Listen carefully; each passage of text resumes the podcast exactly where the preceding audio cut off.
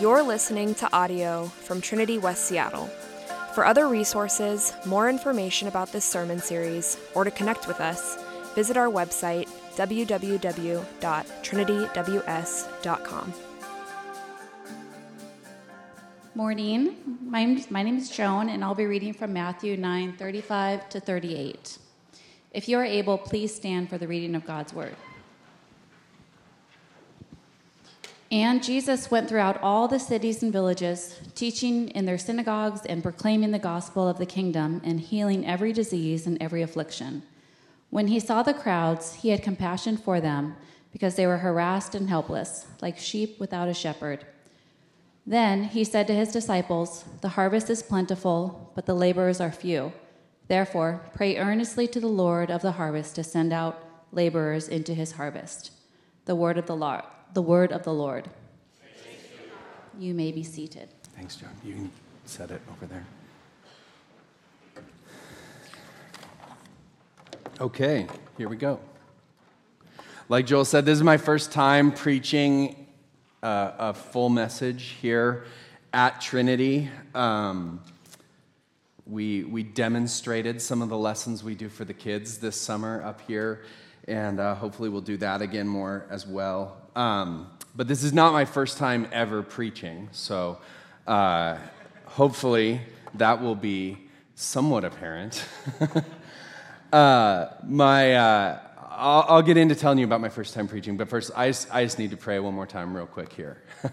God, I just pray right now that you would speak through me, Holy Spirit, that you would fill me, that you would illuminate your word to all of us here, God, that you would captivate us and draw us close to you, and that you would just open up our hearts to receive what you have for us this morning. In Jesus' name, amen. When I graduated high school, I went for a year to Trinity Western University. They don't have a one year program. I just had this habit of getting myself into situations where I had to drop out and move repeatedly from, from colleges. But my my year at Trinity was a good one. Um, and I was 18 when I w- showed up, and Trinity Western is up in, in Canada, in Langley, uh, BC. And I was up there, and it was the first time in my life I ever chose a church to go to on my own. I'd grown up in a Christian home. My dad always worked for churches and worked in ministry, so I always went to my parents' church. And so this is the first time in my life where I'm choosing do I go to church? Do I not go to church? And where do I want to go to church? And so a group of friends and I, we started attending uh, the Langley Vineyard Church. And uh, I'd never been to a vineyard church before, and they were very charismatic, right? And it was this whole new sort of world of talking about the Holy Spirit and talking about spiritual gifts that was really new to me. And I wanted to learn more about this. I started meeting with the pastor up there, and um, he started, you know, inviting me to search out what might be spiritual gifts that God had put in my life and what he was calling me to.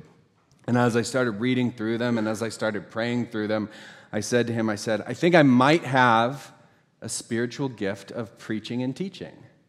And he said, Well, so use it. And I said, Well, I don't have a congregation to preach to. I don't have anyone to preach and teach to. How do you know that? And he said, Well, spiritual gifts aren't about other people and how many other people they impact. They're, they're something that God has gifted you with and something that He's going to work in you through. And he told me this story about Billy Graham preaching to rocks on the beach. And just like that's how he began preaching. And he said, If you're called to preach, go preach. It doesn't matter if there are people in front of you. So the first sermon I ever preached was to a group of trees in the woods behind Trinity Western University in Langley, BC. And I picked up my notes from my quiet time and I walked out into the woods and I just started kind of preaching this passage from Galatians that I had been studying. And this thing happened where I just felt the Holy Spirit of God fill me up. And just like as I was speaking, it became more confident and it became more natural. And then I began to explain these verses to myself in a way that I hadn't understood them when I had read them and written down these notes. And God used my own voice to speak to my own ears the truth of His word. And I just, like, that was just this amazing moment. And uh, so as I preach this morning, I want to have it be that moment again. I, I want to ask God to just fill me up and speak through me and you guys are just here as trees. and I'm going to do some work with God now, and I'll invite you to come along and ask Him to speak to you as well and do some work in you, okay? Um, I also took a preaching class at Trinity, and my professor told me here's how you preach a sermon. You tell people, here's what I'm going to tell you, then you tell it to them, then you say, here's what I just told you, right? So uh, that's what we're going to do. And I bring that up for two reasons. One, I'm going to I'm going to follow that format, but also, as we look at Matthew and as we continue in this series on the upside down kingdom, as we come to the end of chapter 9 of Matthew, Matthew's actually using that same format to teach us, right? Is if we go back, way back before I was here at Trinity, before I was on staff, March 6, 2021, almost two years ago, uh, Pastor Buzz preached a sermon on Matthew 4:23, and this is this is the verse. Matthew 4:23 says, "And he went throughout Galilee, teaching in their synagogues and proclaiming the gospel of the kingdom and healing every disease and every affliction among the people." So that's Matthew 4:23. And now here we are almost 2 years later, and Matthew 9:35 says this. And he went through all the cities and villages, teaching in their synagogues and proclaiming the gospel of the kingdom and healing every disease and every affliction. I don't think Matthew forgot that he already wrote that down, right? what's happening here is in, in chapter 4, we have Matthew saying, here's what Jesus is about to do as his public ministry. He's going to go through all the towns, he's going to preach, he's going to teach, he's going to heal. And then we have Matthew 5 and 6 and 7 and 8 and 9, what's taken us as a church two years to walk through what, what very well might have taken Jesus two years to walk through, right? It could have taken him years to travel through all of these villages and do all of this teaching and healing. And then at the end of this, Matthew recaps this is what Jesus did. He went through all the villages, teaching in the synagogues, preaching and teaching and healing and, and all of these afflictions, right? And so it's kind of bookends to the Sermon on the Mount and his interactions with the Pharisees and these lawyers and his calling of the disciples and his healing of specific people that we've been looking at over the last weeks, right? And when you have an intro and then here's what Jesus did, and then you cap it with, see, I told you this is what Jesus was going to do, and then you have this little section of three verses at the end of Matthew 9, Matthew's summing it up, right? So these next verses are Matthew summarizing the last several chapters of the book, and he summarizes it like this When he saw the crowds, he had compassion for them because they were harassed and helpless, like sheep without a shepherd. Then he said to his disciples, The harvest is plentiful, but the labors are few. Therefore, pray earnestly to the Lord of the harvest to send out laborers into his harvest. When he saw the crowds, as we're looking back, we're talking about crowds plural, right? The crowds in all of the different cities, the crowds in all of the synagogues, the crowd of all of the sick and the diseased and the demon oppressed that Jesus was healing and preaching. And Matthew summarizing when he saw all of those crowds, he had compassion for them. So Matthew sums it up by saying this, and, and here's going to be my four points. Okay, so I'm going to tell you what I'm going to tell you. This is me telling you. Here's what I'm going to tell you. One, Jesus is showing us what we should see, what we should feel, what we should know, and what we should do. Okay? Some alliteration, some four points, a little bit of Baptist in me. I don't know. Number one, let's look at it. What we should see. Jesus wasn't blind, so we know that Jesus physically saw the people, right? But over and over and over throughout the book of Matthew, it talks about Jesus seeing people right? Uh, the, the story we talked about a few weeks ago of the four friends who lower their friend down to Jesus while he's teaching. And it says, when Jesus saw his friends and he saw their faith, right? When Jesus, the woman touches him, like we talked about last week, who is unclean, and she's healed, and Jesus has power go out of him. He says, Who touched me? And then he saw her and says, Your faith has made you well, right? Jesus sees people. When he calls his disciple, he saw them fishing, he saw him sitting under a tree, right? When Jesus sees people, when Matthew emphasizes that Jesus is seeing people, He's not just talking about the physical act of seeing, he's talking about seeing them as, as who they are. He's talking about seeing them with his eternal eyes, right? As we talk about the upside down kingdom, we're talking about seeing things differently, seeing things in a different light. People are, are made with this special image of God, right? We, that's how we start the Bible is that God made man and woman different from everything else in his own image. We have this imago Dei, this image of God. And when Jesus sees us, he sees us the way he made us in his image.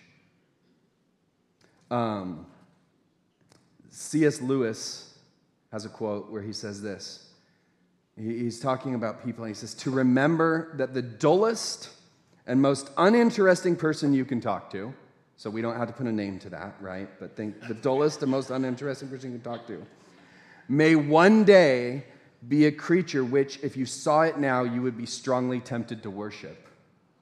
Or else, a horror and a corruption such as you now meet, if at all, only in a nightmare. There are no ordinary people. You have never talked to a mere mortal. Nations, cultures, arts, civilizations, spelled the British way, these are mortal, and their life is to ours as the life of a gnat. But it is immortals whom we joke with, work with, marry, snub, and explain. Immortal horrors or everlasting splendors. Jesus sees us in our eternal being, right? He sees us as being made for eternity. He sees us as having a nature of God and being bound for eternal glory or eternal damnation, right? Jesus sees the people and he has compassion on them. Um, you, C.S. Lewis here is, is talking about how nations, cultures, arts, civilizations, these things that we see as maybe lasting and enduring beyond the life of a person, these are actually more temporary than a person because they're not eternal and people are. I, have been reading through some Jonathan Edwards, and uh, as we as me and my friend Foster have been working through Jonathan Edwards, he talks about this existing more right? Which is, is kind of a strange concept, right? That, that, that we have a greater share of existence than things like arts and culture and nations because we have an eternal share of existence. And that, that God, who has an eternal past and an eternal future, has a greater share of existence than we do. Um, and I'm going to say something that's probably never been said before, but I want to explain this with a little bit of trigonometry. Okay? So, in trigonometry, you have functions, right? So there's this function that is like f of x equals 1 divided by x, or y equals 1 divided by x, right? And I, I have a graph of it here. That's what that function looks like, okay? So what it means is that when y is 1, x is 1. And that's why on both of those lines, you know, there's a 1, 1 is where kind of that curve intersects. But then what happens is when you graph a function, you're talking about what happens if x becomes bigger and bigger and bigger and bigger and bigger. What does it do to y? Right? And so if you go along that line to the right, you see as x gets bigger and bigger and bigger, y gets smaller and smaller and smaller and smaller. And when you get to kind of the pre calculus or calculus level, then you start playing with the idea well, what would happen if x could actually be infinity. Right? And so then you start creating these things like as x approaches infinity, y approaches zero. Right? And in math, you never actually have the number infinity, right? But it's like, it's, it's portraying this concept, and we can get that off of there. That's distracting now. But uh, it's, it's portraying this concept that these, these, there's a relationship between X and Y, but as this gets bigger and bigger and bigger, this gets smaller and smaller and smaller by comparison. And, and if this could ever be infinite, this would actually become nothing, even though it does have real value. And, and my point is that our, our lives have real value. Our art has real value. Our culture has real value. But they also have a relationship to God, and they have a relationship to God's kingdom. And as the kingdom of God approaches infinity, which it is, and God actually achieves infinite presence and infinite power and infinite existence, that as we compare even something that has real value but is finite to the infinite, it becomes smaller and smaller and smaller and smaller. Right? And, and my point is this when we see people, are we seeing the infinite that God has put in them, or are we seeing some other aspect of their personality or what they do or how they relate to us that is finite? And that the more we see God in a person, the more those things become meaningless, the more those things approach zero, right? And so when God, when Jesus, God in the flesh, is walking among us and he sees us and he sees the crowds, he sees the lame and he sees the broken and he sees the harassed and the helpless, he's seeing in them the infinite worth he created in them and the, the things that they are struggling with, those or those identities or those things they're stuck in just become zero in light of what God has put in them, the image of God that has, is infinite. Are you guys with me on that? Maybe some of you are asking, why should I care how Jesus sees people? Right? But it's, it's because everything else becomes zero. Everything else doesn't matter. Right? And it, it has value, right? Let me, let me put it this way. If you spend your time here, which is short, on your body, how you look, on acquiring things, on your career, those things have such a brief amount of existence in who you actually are and your eternity that, that compared to God, they become, they become meaningless. They become zero, right? If you, if you read the Old Testament, the word that keeps being used is vanity or meaningless, right? They're like chasing after the wind. What it means to see people is to see them as eternal beings destined for great glory or great horror, to see people as people, not to just see them as the person who makes your latte, or who brings you the food you ordered, or who brings you the food you didn't order or who cuts you off in traffic, or who signs your paycheck. All of those things become zero as we see people as bearers of the image of God, bound for eternal glory or eternal horror. Right? And, and if we want to see the world the way Jesus saw the world, if we want to see with eyes that Jesus saw, we need to be able to see the eternal and let all of those other things that evoke frustration or anger or bitterness or rivalry among us, we need to let them become as if they are nothing compared to the worth that Jesus has put inside of us. Um, my next point comes from this verse. They all should. When he saw the crowds, so he saw them, he had compassion for them because they were harassed and helpless, like sheep without a shepherd. When he saw them as having eternal value, he had compassion on them. One of the things you'll notice as you read through Matthew, as you read through the Gospels, you read through Jesus' life, you'll see over and over again, he saw this person, he saw this person, he saw this crowd, and then it's immediately followed by an emotional response. He saw him and he loved him. He saw them and how they were, tre- you know, he saw the money changers and he became angry. He saw the rich young ruler and he loved him and told him he needed to give away all that he had to the poor. He saw the people that had faith and he, he forgave this young man's sin, right? He sees the people and he has compassion for them because seeing people with eternal perspective evokes an emotional response. We cannot see people the way God sees them and not feel for them the way God feels for them. Um, I was, for a period of time, the mayor of a city. For four years, I served one term as mayor. Now, that city was Gold Bar, Washington, right?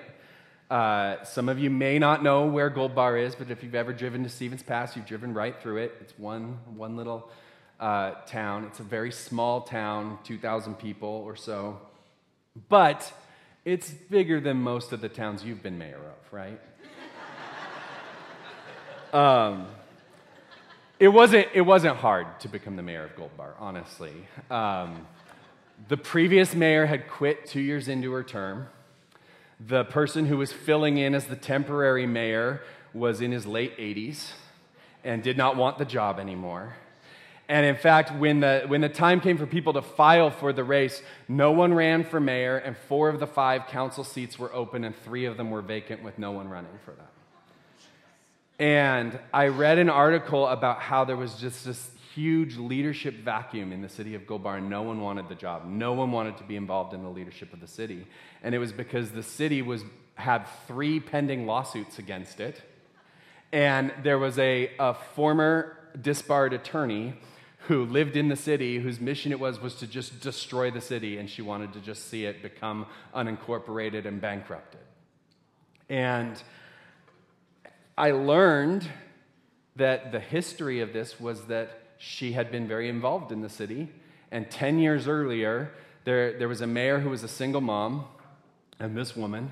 And this woman was attending a city council meeting, and this mom had her two young kids and had kind of put them in the other room in the office to, to sit there while they ran the city council meeting. And as kids tend to do, they got loud and unruly and obnoxious, and they had to stop the meeting, and the mayor had to go out and silence her kids and take care of them, and then come back in and resume the meeting. So this woman sent her an email that told her that that was totally unprofessional. If she couldn't get a babysitter for her kids, she should be a mother, not a mayor. And this mayor responded with some choice words and some emotion.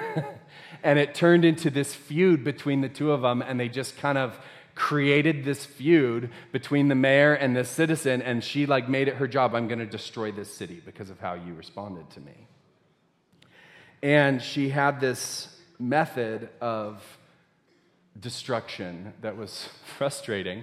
She would, what she would do is she would write an email and just make something up like, the mayor embezzled $10,000 from the city in May and send that email to the city. Okay?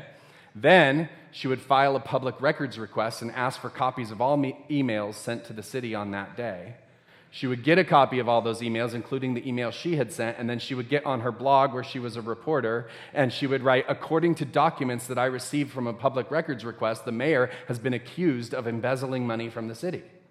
And so she could generate her own sort of documentation and news stories and get people upset and against the mayor and this sort of thing. And so this is kind of what I walked into. And when I walked into this situation, she began to accuse me of, she attacked me, she attacked my family, she attacked my faith, she attacked my business, all of these sort of things. And I just, I have never related more to the Psalms that were like, God, break the teeth of my enemies, right?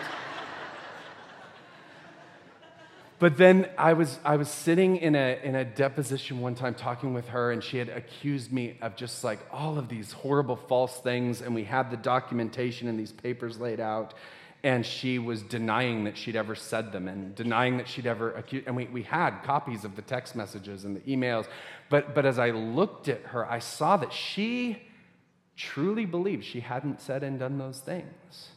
And all of a sudden, just became aware that, that this is a person who is seriously hurt and seriously wounded and seriously bitter and is oppressed and is, is possessed with this anger and rage and desire to destroy. And all of a sudden, my pastor in our church, we, we just started praying for her and we prayed for the city. And my heart was changed when I saw that in her. Right? All of a sudden, it wasn't God take her down. It was, it was God reach her, God help her, God save her, God love her, God help me to love her. Right? Seeing eternally leads to changed hearts and changed feelings. Sometimes we get so caught up in thinking that the only thing that matters is what we do. And what we do matters. But, but what matters to God is, is what are our motives? What is our heart? How do we feel about the things we are doing? Um, John Owen wrote, The affections are the seed of all sincerity, the life and soul of everything that is good and praiseworthy. He's, he's saying that everything you do, if you're not putting your affection into it, if it isn't changing how you feel, if you're not feeling that way, it's not sincere, right? Um, the Bible tells us what to do, right? Tells us how to live. But the Bible continually commands us how to feel as well. Um, here's just a list of some biblical commands that tell us how to feel and how not to feel right? We're not supposed to be covetous, afraid, anxious. We're not to have rage, malice, lust. We're not to love money, right? We are to be content. We are to have hope. We are to have zeal. We're to have sympathy. We're to have desire for the word. We're to delight in God.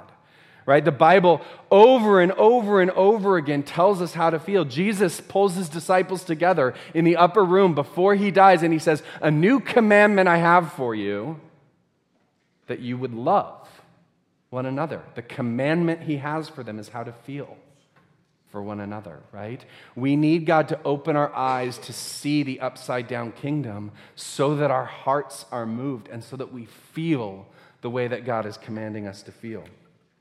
Um, a few weeks ago, Joel was teaching and he said about the Pharisees they kept all the rules and they added extra ones to make sure the other rules didn't get broken. But the sinister reality below the surface of their external lives was that deep down they didn't love God and people.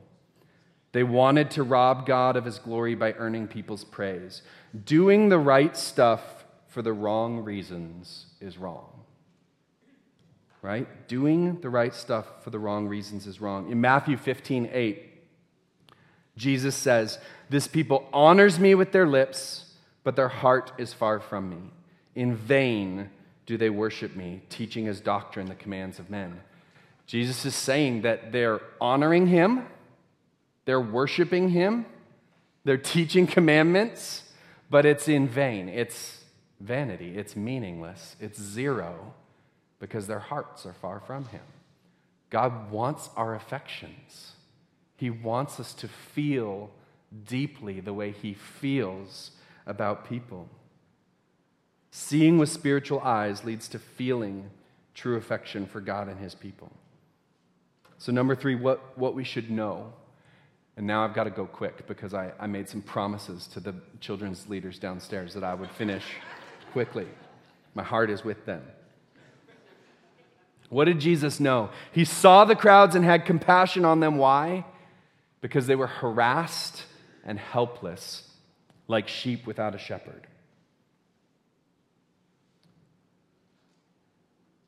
Jesus knows, God knows, that people who have not worshiped him, who have not rightfully accepted him, do not have a right, relationship with him, are his enemies. Right? But when Jesus sees us, he doesn't see us as enemies to be conquered.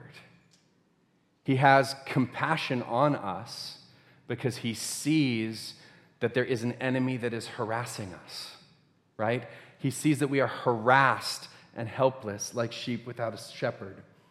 Um, it's our hearts setting up rival affections that make us enemies of God, right? Uh, more, another quick Jonathan Edwards quote is or I'll just summarize it. He, he says that whenever we have an affection that we set up in a place that God is the rightful king, it's like crowning a prince over a little territory in the middle of a kingdom that God is king over. That, that by instantly by doing that, you're declaring a rebel territory or a rebel state, and you are now no longer in allegiance to the king because you've set up this little prince in this territory, right? It would be like if we just elected our governor of West Seattle and said, This is our governor, right? And just instantly you're in conflict with you know, the city of Seattle with King County, with the state of Washington, because you've said, we've rejected your whole form of government and we've set up our own little one right here. We're instantly at odds with, at enmity with, enemies of the system of things, right? And God is saying, I am the one who deserves all of your affection and all of your love and all of your focus. And as soon as you put that somewhere else, you've said, in this area of my life, I have a different ruler, I have a different authority, and that makes us enemies of God. Right? And Jesus sees that and he knows that, but he doesn't see us as enemies to be conquered. He sees us as enemies to be liberated. Right? Jesus didn't come to conquer the people that were far from them. He came to set them free, to rescue them, to bring them into the upside down kingdom because he had compassion on them, because he saw that they were harassed and helpless, like sheep without a shepherd. Uh, Jesus knew his Bible pretty well. Numbers 27 17 says this.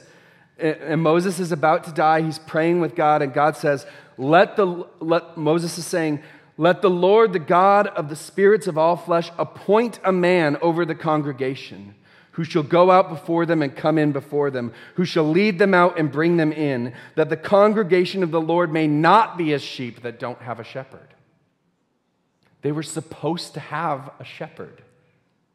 God's people are supposed to have someone who leads them out and brings them in, who helps bring them to the foot of God, who helps convict them of their sin, right? And Joshua was that man, and Joshua leads them as their shepherd. And then when Joshua dies, what happens? We have the book of Judges, which is very dark and very bad time for the people of Israel, a very bad time for the people of Israel, right? And the, the refrain that's repeated over and over and over and over again in Judges is that the people did whatever was good in their own eyes because they became as sheep without a shepherd. Right? And, and here's Jesus coming and he's going, These are my people who were supposed to have a shepherd leading, leading them. And they've wandered off and followed either wrong shepherds in their idols or they've just said, I don't want any shepherd, and they've gone off by their own. Right? Proverbs says that a fool does what is right in his own eyes. We are made in God's image, but we are not God's. And that was Adam and Eve's issue. is that they were told you can be like God. You can choose for yourself what's right and wrong. And we, we want to grasp at being God of our own lives and wander off. And then we don't have a shepherd, and we're like lost sheep. Joel sent me a picture of a sheep that was lost in Australia for five years. Do we have that? There it is. That sheep was lost for five years. That's a 98 pound sheep with 85 pounds of wool on it. And they said that that sheep was probably two or three weeks away from dying when they found it because its coat had gotten so big it was trapping all of the sheep's urine inside of it and it was burning off the skin right? And and that's that's graphic. but but think about that. I mean, think about that analogy of a lost sheep without a shepherd and the sheep going, "No one tells me where to go, no one gives me a haircut. I'm free to do whatever I want and grow this luxurious coat." And inside the filthiness of the sheep is eating away at its own skin and killing it. That's what happens when we're lost sheep, right? Is, is here we are declaring, I can do whatever I want. Don't give me your rules. Don't tell me how to live. I'll decide what's right and wrong. And that eats away at us and is killing us from the inside. Right? We need a shepherd to shave that off of us, to make us lie down when we need to lie down, to lead us to water and make us drink when we need to drink. Jesus, Jesus knew that the true enemy was the enemy that's harassing us, that the people were helpless to overcome the power of Satan, sin, and death. Jesus knew that, that while we were enemies of God, we were not the enemy to be conquered. That Satan, sin, and death were the enemy to be conquered, and we were the enemy to be liberated, to be rescued. So, what did he tell us to do? He said to his disciples, The harvest is plentiful, but the laborers, the laborers are few. Therefore, get to work. Therefore, go out and cast out demons and heal people. No. He said, The harvest is plentiful, but the laborers are few. Therefore, pray earnestly to the Lord of the harvest to send out laborers into his harvest. Right? We, we have this tendency to put the cart before the horse in following Jesus' instructions, right? We go, Yes, Jesus, I want to do it for you. I'm going to go out into the harvest, and then when things go wrong, I'll resort to prayer. Prayer becomes a last resort. Have you ever heard anybody say, There's nothing I can do, I have nothing left to do except pray? Right? And Jesus is saying prayer is a first resort, not a last resort. We are called, therefore, pray earnestly that God would send out the workers, right? And then he does. I'm going to steal the next verse, which is supposed to be in Pastor David's sermon next week. But chapter 10, verse 1 says this And he called to him his 12 disciples, gave them authority over unclean spirits to cast them out and to heal every disease and every affliction. Jesus is going to wage war. He's sending his disciples out to liberate the people from the enemies of Satan, sin, and death, right? But it's in response to first pray that God would send them out, right? They're going out with prayer covering, they're going out with the prayers, the earnest prayers, the heartfelt prayers that God would send out people. We need to pray, and we're, we're going to do that here in just a minute. I want to see God heal. I want to see people healed. I want to see people free from financial debt. I want to see sight restored. I want to see people discover and use spiritual gifts from the kingdom of God. But more than that, I want and we should want as a church to see people that pray earnestly. That we become a community that is known for our earnest dedication to prayer. That, that when, when I get up here and say, I need more kids volunteers, which I do, had to. The, the first thing we do is we go, we need to pray that God would send more kids volunteers. We need to pray for the volunteers we have, that they would feel blessed by serving and that they would not burn out and be exhausted by watching the kids. Right? It's when, when we're asking for people for the choir team who wants to sing, who wants to pray that there would be people who want to sing right? Our first resort needs to be to pray that God would move in the hearts of people, that we would have authentic hearts that are moved to then do the work that God has called us to do. Okay, I'm, I'm, I've got to I've got to end here to keep my word. I, I told you what I would say, I said it. Now I'm going to say what I said. One, we need our eyes to be open to see things and people the way God sees things and people with an eternal view. Right? We need to, we need to see past the zero and see the infinity that is in people that God has put into our hearts. When we see people like that, we need to be moved to have affection for them and to feel compassion the way God felt compassion, so that our actions are honest and true and authentic.